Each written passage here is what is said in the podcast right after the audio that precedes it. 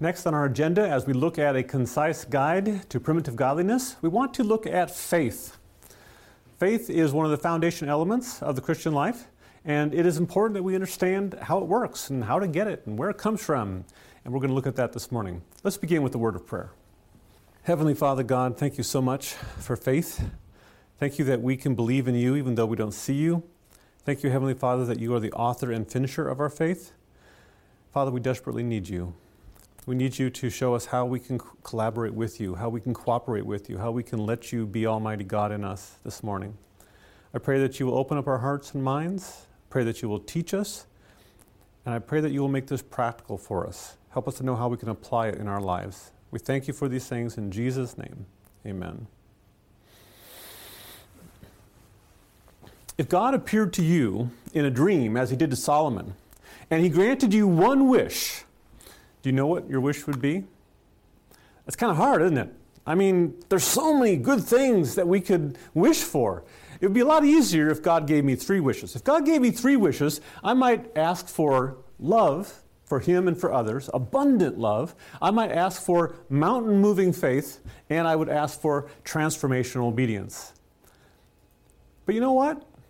It turns out that we would actually need only wish, one wish after all, because all three of these things are fruits of the Holy Spirit. These are built in blessings of being filled with the Holy Spirit. So, would my one wish be for the Holy Spirit? Actually, no. Because there's something else I need before I can be filled with the Holy Spirit. And in order to understand that, I'd like to look a little bit at faith and how faith works, what it is, where it comes from, and then we can understand better how we can be filled with the Holy Spirit. Too much cannot be said about the importance of faith. The Bible talks about faith as one of the most important aspects of what it means to follow Jesus. The righteous will live by his faith. Whatever is not from faith is sin. Without faith, it is impossible to please God. Jesus said, Your faith has made you well. And many times when people came to him for healing, he would say things like this. He would say, Your faith has made you well, or he would say things like, Your faith has saved you. And sometimes he even said this very scary thing It shall be done to you according to your faith. Would you like for it to be done to you according to your faith? That's kind of scary. Through faith, the paralytic was restored to vigor of life. Through faith, a sick woman was able to just touch Christ's garment and be healed. And without faith, tragedies happen. You remember that story about the, the father who brought his, his boy to Jesus to the Mount of Transfiguration? And he said to Jesus, If you can, please heal my son. Do you remember that? And it was because of his lack of faith that Jesus was, was unable to heal him immediately. And then the man cried out, Lord, I believe. Please help my unbelief. And God was able to use that prayer to be able to give him the faith so that Jesus could heal him. A lack of faith can be very dangerous. Take, for example, the city of Nazareth. Jesus was not able to do much there because of their lack of faith. They rejected Jesus the Messiah because of their lack of faith. God needs you and I to have faith. Faith unleashes the power of God in us and through us. Faith is the channel through which all of God's blessings come. We have to have this. And lack of faith inhibits God's power in our life. In fact, we are told that every failure on the part of the children of God is due to their lack of faith. Every failure on the part of the children of God is due to their lack of faith. In order to talk about faith, we have to first define it, and of course, the Bible does a wonderful job of that. Faith is a conviction of things not seen and assurance of things hoped for. But in terms of a love relationship with Jesus, faith is simply a trust based love relationship with Jesus. Faith is more than just a belief. It's more than just a belief in God's power. It's more than just a belief in God's love. It's more than just a belief in salvation. Faith is a love based trust relationship with Jesus. The demons believe and tremble, but they don't have that love relationship with Jesus. That relationship with Jesus has to be based on trust a knowledge of his goodness, a trust in his love and power, and a delight in his friendship. So, where does that faith come from? Where do we get that faith? the first thing we need to understand about this question about where does faith come from is that if we're going to get faith, it's going to be because God gives it to us. Period. God is the only source of faith. He is both the author and the finisher, and He's also everything in between when it comes to faith. If we're going to get faith, it is going to be God that gives us. But let me ask you a question. If God is the author and finisher of our faith, then whose fault is it if we don't have faith? Interesting question. At one point in Jesus' ministry, he was um, sleeping in the back of a boat and he was rudely awakened by his disciples just because they were drowning. and, uh, you know, it was storming out and the, the water was coming over the uh, boat and it was filling up with water, and the disciples were afraid for their very lives, and so they called out to Jesus. Jesus woke up, looked around, and said, Oh, we're about to die. He stands up, he calms the sea, and peace settles on the lake. And do you know what Jesus does after that? He then turns to his disciples and he says lovingly, Where is your faith? What kind of question is that? How would you answer a question like that? If Jesus said to you, Where is your faith? What would you say? Oh, I'm sorry, I left it at home. It's on the table. I was going to bring it, but I just don't have it with me. Well, I mean, how do you possibly answer a question like that? And then in quick succession, he asks them two more questions. He says, Why are you afraid? How is it that you have no faith? Why would Jesus ask these questions? What was the purpose of these questions? What was he trying to get them to think about? At another time, Jesus was walking on water at night. It was a windy night, and he was walking, and they saw him. And Peter, in a great uh, exuberance of faith, said, Lord, let me come out to you. And Jesus says, Okay. So, so Peter took the leap of faith, got out of the boat, was walking towards Jesus. Everything was fine until at one point he lost sight of Jesus, and all of a sudden he began to realize the precariousness of his situation. Here he was in the middle of this lake with these waves all around him, and he couldn't swim. If anything happened, he was going to die. And all of a sudden, of course, his faith began to wane and he began to sink. And he cried out to Jesus, and Jesus was instantly there, took him by the hand, and put him into the boat. And then, after all that happened, Jesus said lovingly, tenderly to Peter, Why did you doubt? Why did you doubt? Isn't that an interesting question? What was Jesus trying to say to, to Peter? Why would he ask such a question? How do you answer such a question? Why did you doubt? Where is your faith? Why are you afraid? How is it that you have so little faith? Why was Jesus asking these questions? It had to be a very important reason. He wasn't just trying to uh, maliciously throw their lack of faith in, into their faces, he was trying to tell them something. He was trying to lovingly, gently help them to realize that they were the source of their faith problems. He is the author and the finisher of our faith. And if we don't have faith, it's not his problem because we have to let him. God is willing and able and eager to author and finish our faith, but we have to do our part. There is a command in Scripture that says, Thou shalt love the Lord thy God. This is a command. It is an imperative, something that God is commanding us to do. Did you know there's also a command in the Scriptures to say, Have faith in God? Both of those are commands. We are commanded to love God with all of our heart and mind and soul, and we are commanded to have faith. And guess what? Neither one of these commands can we obey. We are not strong enough in ourselves to give ourselves love for God or love for others. And we are not strong enough in ourselves to give ourselves faith. So these are commands that we cannot possibly obey. But the good news is every one of God's commands is a promise, is backed by a promise, because we know that only God can do it. Only God can do all of these things that He commands in us and through us and only we can let Him. Every one of God's commands is a promise. So faith comes from God. It only comes from Him. He's the author and perfecter of our faith, but it doesn't come in a vacuum. It's very important that we understand our part in that faith growing process, our role in that process. So, in order to have strong faith, there are three things that we need. And each of these three things requires collaboration with God. The first thing that we need in order to have strong faith is confidence that God can bless us. In other words, we need to know that He has the power to do what we're asking Him. The father who came to Jesus with his demon possessed boy at Mount Transfiguration, he said, If you can, please heal my son. And Jesus said, If you can? All things are possible to him who what? Who believes. And that's when the father says, Oh Lord, I believe, please help my unbelief. And that's when God was able to heal the young man. Contrast this father's lack of belief with this, this Syrian Phoenician woman's faith. She came to Jesus and she also had a demon possessed um, child. And she said, Lord, please heal my daughter. And Jesus said something about dogs and giving food to, the, you know, it really wasn't very nice. It didn't seem like what he said. But you know what, what was amazing about this, this woman? She realized that God had so much faith, that Jesus had so much power, that all she needed was crumbs. Jesus had so much power to heal that all she needed was crumbs. And she said to, to Jesus, Yes, Lord, but even the dogs eat the crumbs that fall from their master's table. She had great faith in God's ability, his power, to the extent that all she needed for her daughter to be healed was just crumbs. That's great faith.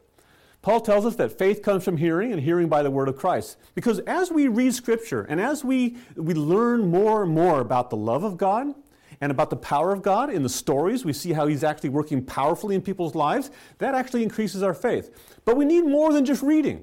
We also have to experience God we have to uh, see Him working. We have to experience His love, His gentleness, and His powerful work in our lives. We see this in the example of Naaman. Naaman was a pagan general, did not know or, or love or care about God. And this little girl said to him, Hey, there is somebody in Israel who can heal you. The God of Israel can heal you. And you know, Naaman says, okay, maybe this is true, maybe this isn't. He didn't have great faith at that point, but he decided to check it out. And as he was in that river, dipping seven times, his faith was growing, so that by the point when he came out that seventh time, he had the faith that let God heal him. And that faith, that experiential faith, actually transformed his life both physically and spiritually. God never asks us to believe without giving us sufficient evidence upon which to base our faith. His existence, his character, the truthfulness of his word are all established by testimony that appeals to our reason, and this testimony is abundant. Yet God has never removed the possibility of doubt. Our faith must rest upon evidence, not demonstration. That's an important distinction. Our faith based on evidence, but not demonstration. Those who wish to doubt will have opportunity, while those who really desire to know the truth will find plenty of evidence on which to rest their faith. So, the first requirement to have, to have great faith is to have confidence that God can bless us. And the second requirement is to have confidence that God wants to bless us, that God loves us, and He's longing to bless us. We need both confidence that He can and confidence that He wants to. Those are two incredibly important things in this faith process. the devil doesn't care if we have complete faith in God's power. I mean, the, de- the demons have that. But he doesn't want us to have faith in God's love that he will use that power to bless even you and me. One day, a leper came and he bowed down before Jesus and he said these faith filled words Lord, if you are willing, you can make me clean. In other words, this leper had wonderful faith that God, that Jesus could heal him. But he wasn't so sure that, that Jesus was willing. He said, Lord, if you are willing, you can. So he had the great confidence in God's power, but not necessarily as much, much confidence in God's willingness. Can you imagine what this, young, this man must have felt as he knelt before Jesus and says, Lord, I know that you can heal me of my leprosy, but I don't know if you want to. I don't know if you're willing to. If you're willing to, if you're only willing to, you can. And can you imagine how that man felt when Jesus responded, I am willing? Those three words was all the man needed to hear because he knew that Jesus could heal him. He just needed to know if he was willing to. And when Jesus says, I am willing, he knew that he was going to be healed. And those words was able to transform his life. Knowing God's will is a, is a great faith booster. But what if we don't know God's will? We don't always know God's will. In fact, sometimes it seems like we very rarely do. The Bible never promise us, promises us some things. There are a lot of things that the Bible does promise us, but it doesn't always promise us that things will go the way we want them to go. It doesn't always promise, them, promise us that things will go easily for us. In fact, you remember the story of the uh, Daniel's three friends and the fiery furnace? They were threatened by death, and um, after that threat, they responded to the king and they said this Our God, whom we serve, is able In other words, God has the power. They believed that. They had confidence that God had the power to deliver us from the furnace of blazing fire, and He will deliver us out of your hand, O King. So they had great faith in God's ability to heal them or to save them, and they had some faith that God was wanting to. But they weren't sure what God's plan was, and so they continued. They said, But even if he does not, let it be known to you, O king, that we are not going to serve your gods or worship the golden image that you have set up. In other words, we have great faith that God can heal us or save us, but we're not quite sure what his plan is. And, and no matter what his plan is, we're happy with it. We're not going to serve any other God. We're going to serve him no matter what his plan is. That's faith. So that's what we can do when we don't have, uh, when we don't have foresight into what God's specific plan is. We can trust his heart we can know that He is going to do the best thing, that, he is, that His plan is good and perfect, and we can be content with that, even if we don't know exactly how that is going to, going to work out in our own life. We know that God causes all things to work together for good to those who love God, to those who are called according to His purpose. In other words, we can have confidence that God's will is always to bless us. Always. God always wants the good thing. And he can make anything. He can make death in a fiery furnace. He can make anything work together for good to those who love God and to those who are called according to his purpose. So that is enhancing our faith. Even though we don't necessarily always know what God's will is, we do know that God always works things out for good for those who love him and are called according to his purpose. Habakkuk realized this, this uh, concept. He didn't know what God's will was. He, didn't, he realized that things weren't always going to be easy, but he said, I will be faithful until death. This is what he said Though the fig tree does not bud, and there are no grapes on the vines, though the olive crop fails and the fields produce no food, though there are no sheep in the pen and no cattle in the stalls, yet I will rejoice in the Lord. I will be joyful in God, my Savior. My friends, it's not lack of faith to not know God's plans. In fact, it can be presumption to think that we do know God's plans. It can be presumption to think that we know what God should do. In everything, we know that God has a plan. And our job in faith is not to try to figure out what that plan is, is to just uh, surrender to that plan, to let God do what He wants to do His way, and that is something we can always have great confidence in.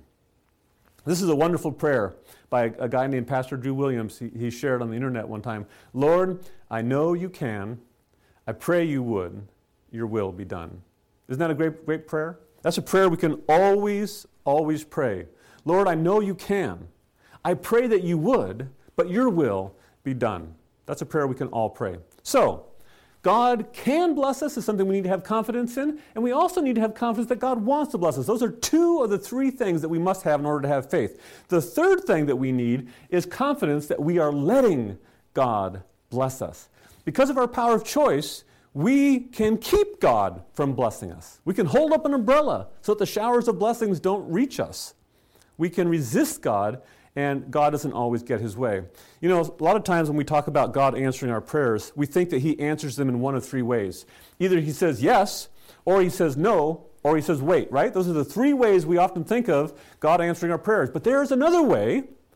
Sometimes, and perhaps fairly often, he needs to say sorrowfully, Oh, if only I could. We have great faith in God's power, we have great faith in God's love, but we're not letting Him. We're holding up that umbrella and we're keeping God from showering us with His blessings. Oh, that we would just take that umbrella down and let Him drench us with His goodness. But by nature, we resist God. And sometimes God has to say, I hear your prayer. I would love to answer it if only you would let me. This is what happened to the rich young ruler. He came to Jesus confident that God could save him. He came to Jesus confident that God wanted to save him, but he walked away sad because he was not willing to let God save him. He was not willing to let God do what it took. A professor at one of our colleges once took an informal survey of his students, and he asked them two questions. He said, Do you believe that Jesus is the Savior of the world and your Savior? And the second question is Do you have the assurance of salvation? Two very important questions. And this is the response that he got 90% of those students said that they believed that Jesus was their Savior and the Savior of the world. but only 10% of those students said they had the assurance of salvation. How could this happen? How could it happen that they knew that God could save them, that, they, that God wanted to save them, he was the Savior of the world, and yet so few had any confidence that they were actually saved? In that same survey, he asked them why that they responded the way they did. And this is what some of the people responded. One person says, I probably don't have it because I have a few things to make right with God. This person was recognizing that they were actually holding back. They were resisting God. They knew that Jesus could save them. They knew that God wanted to save them. They loved Him, but they recognized that they were holding back. Another person said this I know that I can have salvation now and that all people can, but I have not been living the life by which to obtain salvation. He knew that he was resisting God, that he was like the rich young ruler walking away sad because the world had too much attraction for them. Another person said this I do not feel that I have salvation now because I still seem to love the world so much. I seem to be holding out my hands to Him and asking Him to pull me up, but when He reaches down for me, I pull away. In all these cases, these people knew that God was their Savior, that God wanted to save them, but they didn't have confidence that He could save them because they realized that they were. They were holding back. They were pulling away. They were resisting God. In order to have great faith, in salvation, we need to have confidence that God can save us, that God wants to save us, and that we are letting God save us. Without all those three things, we will not have that assurance of salvation. So that was the students' problems.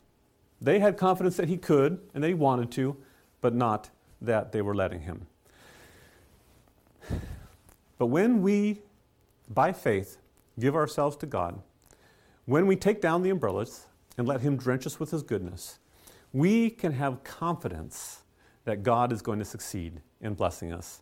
The Apostle John tells us, Beloved, if our heart does not condemn us, we have confidence before God. And whatever we ask, we receive from Him because we keep His commandments and do the things that are pleasing in His sight. When God is working powerfully through us, when His Holy Spirit is giving us victory over sin and helping us to keep His commandments, we can come boldly before the throne of God and say, Lord, you are in control of my life. And we can have confidence that He can save us, that He wants to save us, and that we are letting Him save us. Those are the three things. So, in other words, in order to be faith filled, we must be faithful to God. In order to be faith filled, we must be faithful to God. And the opposite is also true. In order to be faithful, we must be faith filled. They work together. It's like a spiral, an upward spiral. They work together. The reason why God's people are not more spiritual minded and have no more faith, I have been shown, is because they are narrowed up with selfishness. It is not the abundance of your meetings that God accepts, it is not the numerous prayers, but the right doing. Doing the right thing and at the right time. It's when God works in us to produce that right doing in us that we can have confidence that we are spirit filled and self empty, that God is ruler of our life, that we are letting God be Almighty God in us. In another place, she writes this in a divided, half hearted life, you will find doubt and darkness. Do not sit down in Satan's easy chair of do little, but arise and aim at the elevated standard which it is your privilege to attain. It is a blessed privilege to give up all for Christ. Isn't that so true? It is such a privilege to let God have our lives, to let Him be responsible for us, to let Him have all the power in our life, to let Him be omnipotent in us. That is the power of God. So, in order to have faith, we, have, we need to have three things. It's like a three legged stool. We have to have all three of those things. If one of those legs is missing, it's not going to stand up. We need to have faith that God can bless us, that He wants to bless us, and that we are letting Him bless us. And we have to remember that only God can do it only we can let him. It comes back to that basic principle. It seems like everything we talk about comes back to that basic principle, doesn't it? This is probably the most basic and most important principle of the Christian life. This is righteousness by faith right here. We recognize that only God can do it, no matter what it is, no matter what the good thing it is. Only God can do it. Only God can give us faith. Only God can sanctify us. Only God can justify us. Only God can give us His Holy Spirit. Only God can give us victory over sin. Only God can fill in the blank. But it also comes down to our power of choice only you and I can let Him. And it's the same way with faith.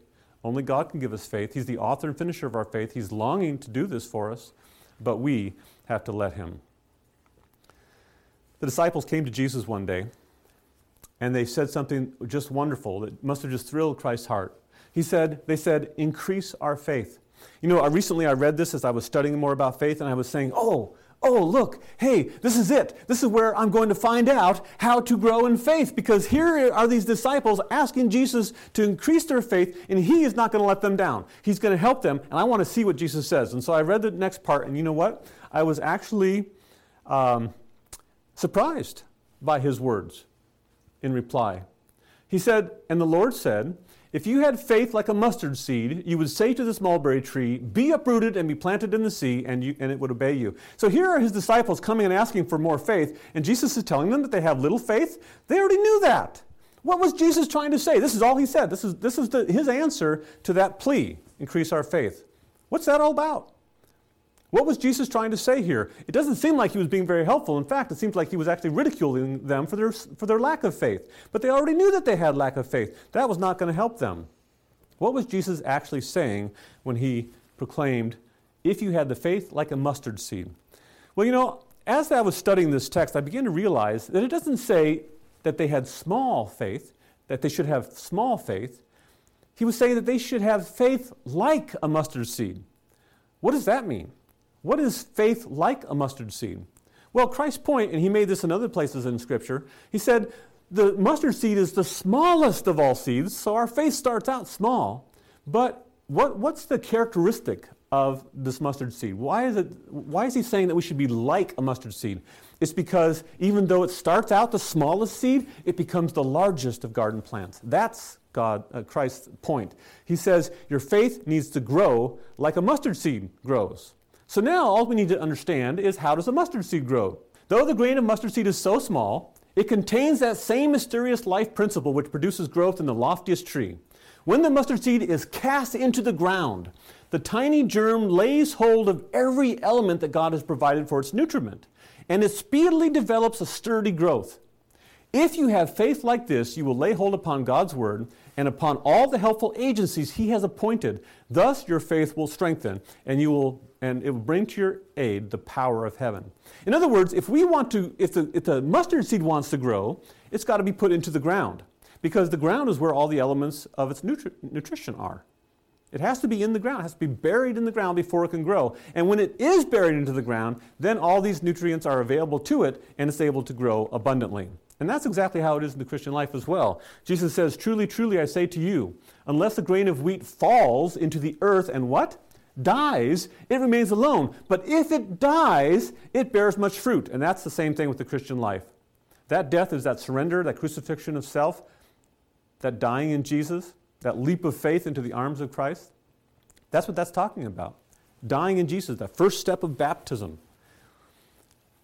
Truly, truly, I say to you, unless a grain of wheat falls into the earth and dies, it remains alone. But if it dies, it bears much fruit. And that's what Jesus was telling the disciples. If you want faith, you must be like a mustard seed. You may, must be willing to be planted in the earth, to die to self, and you must be willing to take advantage of every element that is provided for your nutrition.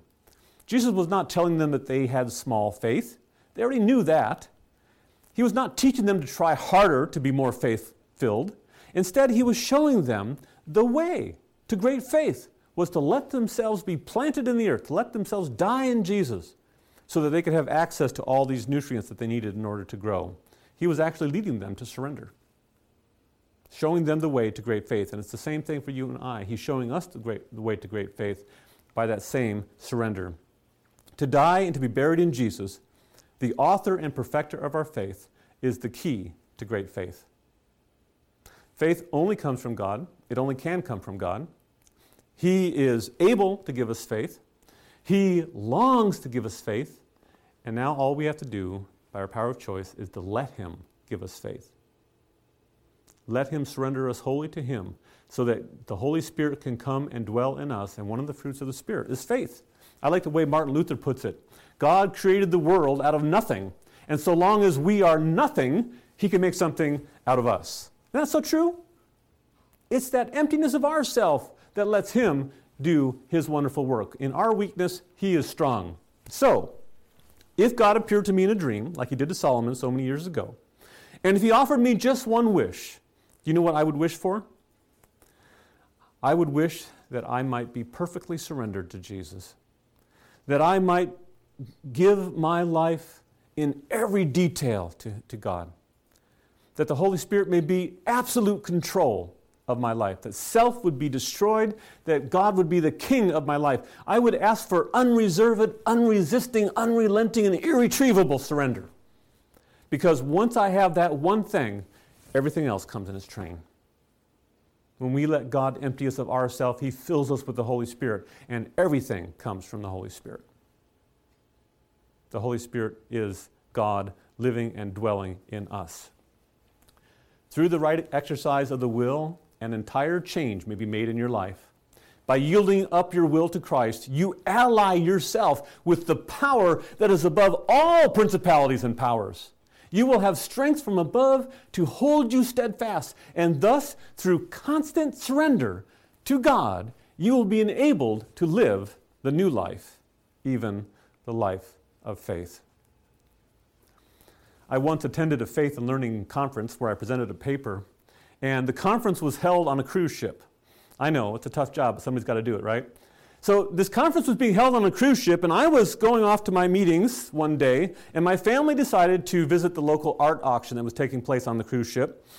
And um, afterwards, my wife told me all about it, and she was saying, you know, this poor guy, here he was trying to get these people to spend uh, exorbitant amounts of money for things they really didn't need. And she said, but he had an interesting technique. This is what this salesperson did who was trying, or said, who was trying to sell these paintings to these people. He said this If you want something you've never had, you may need to do something you've never done. Now, when it comes to buying art, that's laughable. But you know, in the Christian life, this is actually very profound, and it's very true. If you want something you've never had, you may need to do something you've never done. For the first 44 years of my life, I never had victory in Jesus. I never had a love for Him. I never relished Him. I never had that conversion. And it came down at one point in my life to this decision. If I wanted something that I'd never had, that conversion experience, that new life, I would have to do something I had never done before, and that is let God take my life. That I would have to give myself wholly to Him. Unreservedly, for the first time in my, my life, give Him all my choices. My friends, it's so true. If you want something you've never had, you may need to do something you've never done. And yet, it is so hard for us to do that. The devil wants to, is doing anything he possibly can to keep us from surrendering our lives to Jesus. And he's succeeding very well. That's why we have the Laodicean lukewarm condition of our church. That's why we are so desperately need, in need of revival and reformation. But my friends, each one of us personally can be revived and reformed right now. It's just a matter of a choice. It's a choice to let God plant us in the ground, to bury us in Jesus. But we have to die in order for that to happen. And once we are buried in Jesus, we have access to all the nutrients that we need to grow. Our faith will grow like a mustard seed. The Holy Spirit will come and fill us, and He'll give us all the fruits of the Spirit love and joy and peace and patience and goodness and kindness and faithfulness and gentleness and self control and all the other fruits of the Spirit and the gifts of the Spirit. They all come from Him. But it all comes down to this one thing Are we willing? Are we willing to let God have all of our life? For Him to be king of every choice in every area of our life all the time? Do you have great faith? Do you want great faith? The key is surrender. Let's pray. Heavenly Father God, we thank you so much for this thing called faith, this belief in the unseen, this confidence in you, in your love, in your power. And Father, we pray that you will help us to use our power of choice to let you be Almighty God in us. Heavenly Father, thank you for the privilege of surrender, the privilege that lets you be king of our lives, that lets you be responsible for us, for all of our problems, for all of our faults, for all of our failures, that you can be responsible for taking and getting us where you want us to be. Thank you so much, Father, for the privilege of surrender. I pray that each one of us will let you do whatever it takes to get us to that place and to keep us there safely in your arms. We pray for these things and we thank you in Jesus' name. Amen. This media was brought to you by Audioverse a website dedicated to spreading God's Word through free sermon audio and much more. If you would like to know more about Audioverse, or if you would like to listen to more sermons, please visit www.audioverse.org.